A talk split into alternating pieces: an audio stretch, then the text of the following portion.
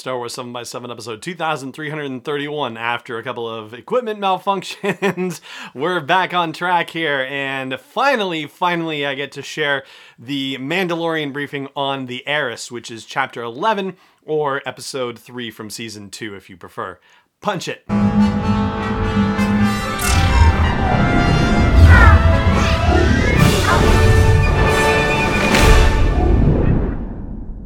Hey, Rebel Rouser. I'm Allen Voivod, and this is Star Wars 7 by 7 your daily dose of Star Wars joy, and thank you so much for joining me for it. So, as I go through this briefing on The Mandalorian Season 2, Chapter 3, which is entitled The Heiress, or Chapter 11, if you prefer, we're going to also clear up a couple of, I don't know if I would go so far as to say misconceptions, but the possible speculation situations that turned out not to be the case. And in particular, it has to do with the moon Trask, where the Mandalorian and the child find themselves at the beginning of the episode delivering the frog lady and her eggs to their intended destination. So, in what seems like a very long time ago, but it's probably really only a month or two, when the trailer for The Mandalorian came out, we were presented, without context of course, shots of a dock with Mon Calamari and Quarren working as longshore people, and then, of course, the giant boat sailing out into an open ocean. And so there was reason to speculate the possibility that this was Mon Cala, especially considering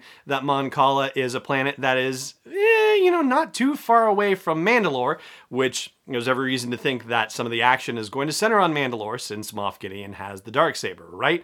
Well, turns out it's not Mon Cala, it's the Moon Trask, where, of course, the Mandalorian is delivering Frog Lady to meet her husband, and with eggs intact, thankfully. And the promised line on more Mandalorians is legit.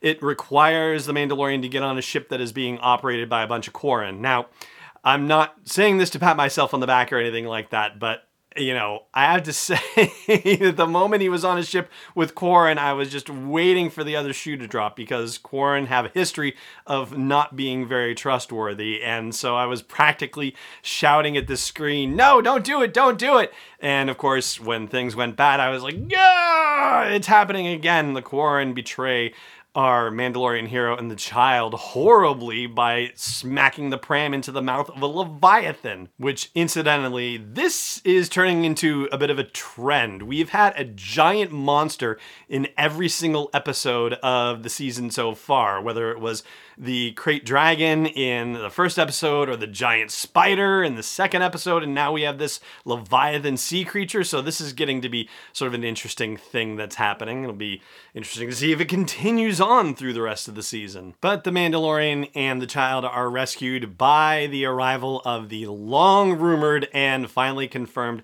Bo Katan and Katee Sackhoff playing Bo Katan, which is very exciting to see that come to fruition and early on in the season. And one of the things that we get pretty quickly is a very fascinating explanation for the whole helmet on, helmet off thing, and the fact that apparently our Mandalorian is a child of the Watch, which is a separate splinter cult of Mandalorians that are considered religious zealots by the likes of Bo Katan. Bo Katan was part of Death Watch, and so I would say that was a rather you know, zealot like organization in their own right, but clearly, I guess there are levels of zealotry even within Mandalorian culture. And additionally, for me, luckily, the whole pronunciation thing has been settled. So, Kryze, like freeze, is how you pronounce Bo Katan's last name. Same with the Duchess Satine, Kryze, okay? And the mystery of Sasha Banks has also been settled. Sasha Banks is credited by her real name, Mercedes Varnado, in the end credits, and she plays a Mandalorian named Koska Reeves. So, even after the assist with the Quarren, our Mandalorian Din does not want anything to do with these Mandalorian and takes off with the child, ungrateful. Well, I mean, he was a little bit grateful, I guess. And he's even more grateful when they come to his rescue again on the docks late at night. So grateful that he actually agrees to do a job with them to steal Mandalorian weapons off a Gozanti class cruiser, an Imperial cruiser that happens to be docked right there. And so, other scenes that we saw in the trailer of stormtroopers running through a corridor and the camera angle is tilted so that way it's not, you know, flat surface or anything like that. that also has been revealed too. So we are really clearing up a lot of the stuff that we already saw in the trailer. And you know how it turned out. They, you know, took down the cruiser. The cult-like behavior of where the Empire is now, with Moff Gideon saying, "You know what to do, and long live the Empire," and the captain of the Gozanti class cruiser shooting his two you know guys in the cockpit and then trying to crash the ship himself. That's really interesting to see where that is headed to because now we have Moff Gideon who has a lot tighter control on what seems to be a very fanatical Imperial Rem. And then, of course, we get the huge reveal at the end of the episode as well the name drop of Ahsoka Tano and where our Mandalorian can find him. So, that, of course, is another thing that's been rumored for season two of The Mandalorian for quite a while. And, you know, how that all pans out obviously is still to be revealed. I was having a conversation with someone about where chapter 4 is going to go. And yes, I know that this briefing is actually dropping the same day that chapter 4 comes out, but obviously I'm recording it in advance. The state of the Razor Crest suggests to me that there's no way that the Mandalorian can get to Ahsoka Tano and feel comfortable about the state of the Razor Crest in the shape that it's in. I really, I'm going to go out on a limb and say that I feel like he's going back to Nevarro for chapter four for repairs and checking in on you know, the rest of the storyline and bringing in other characters, especially since Carl Weathers is directing chapter four. So, you know, it seems like it would be odd to me to consider the possibility that Carl Weathers wouldn't appear in chapter four if he's also directing it.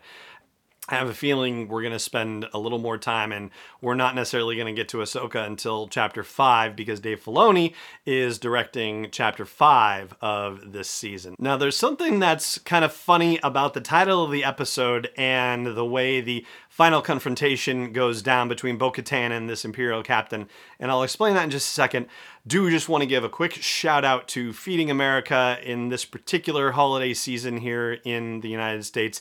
If you have the ability to do so, please check out feedingamerica.org and look up information on your local food bank and see what they need and see what you might be able to do to help people in need in your area. Again, feedingamerica.org. So here's the thing that's odd about the title of the episode. The heiress, it's implying Bo Katan is the heiress about whom the episode is titled, right? And whoever is wielding the dark saber is supposed to be the person who is on the throne of Mandalore.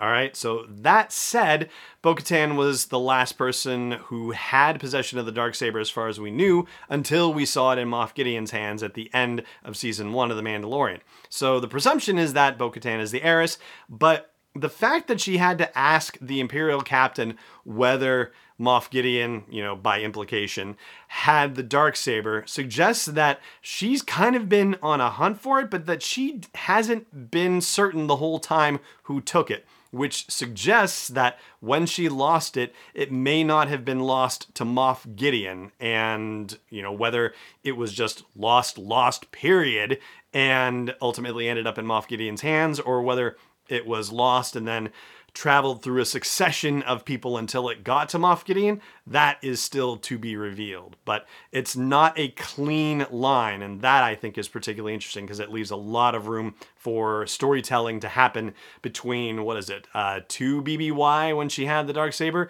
and here we are in 10 ABY, so 12 years later. And hopefully there will be more answers soon because Sasha Banks has said in interviews she's talked about her episodes, quote unquote, plural, not singular, so that does suggest that we have not seen the last of Bo Katan and her Night Owls. And that is where we are going to stop with the Mandalorian briefing on the Heiress. And I can't wait to see what happens today when the new episode drops. And we'll talk about that directly tomorrow. So there won't be any waiting like there was this time around. For now, though, it just remains for me to say thank you so much for joining me as always. And may the Force be with you wherever in the world you may be. Wars uh, 7x7 is not endorsed or sponsored yet by Lucasfilm Limited, Disney, or 20th Century Fox, and is intended for entertainment and information purposes only. Star Wars, the Star Wars logo, all names and pictures of Star Wars characters, vehicles, and any other Star Wars-related items are registered trademarks and or copyrights of Lucasfilm Limited or their respective trademark and copyright holders. May the force be with them. All original content is copyright 2020 by Star Wars 7 by 7 We hope you love it.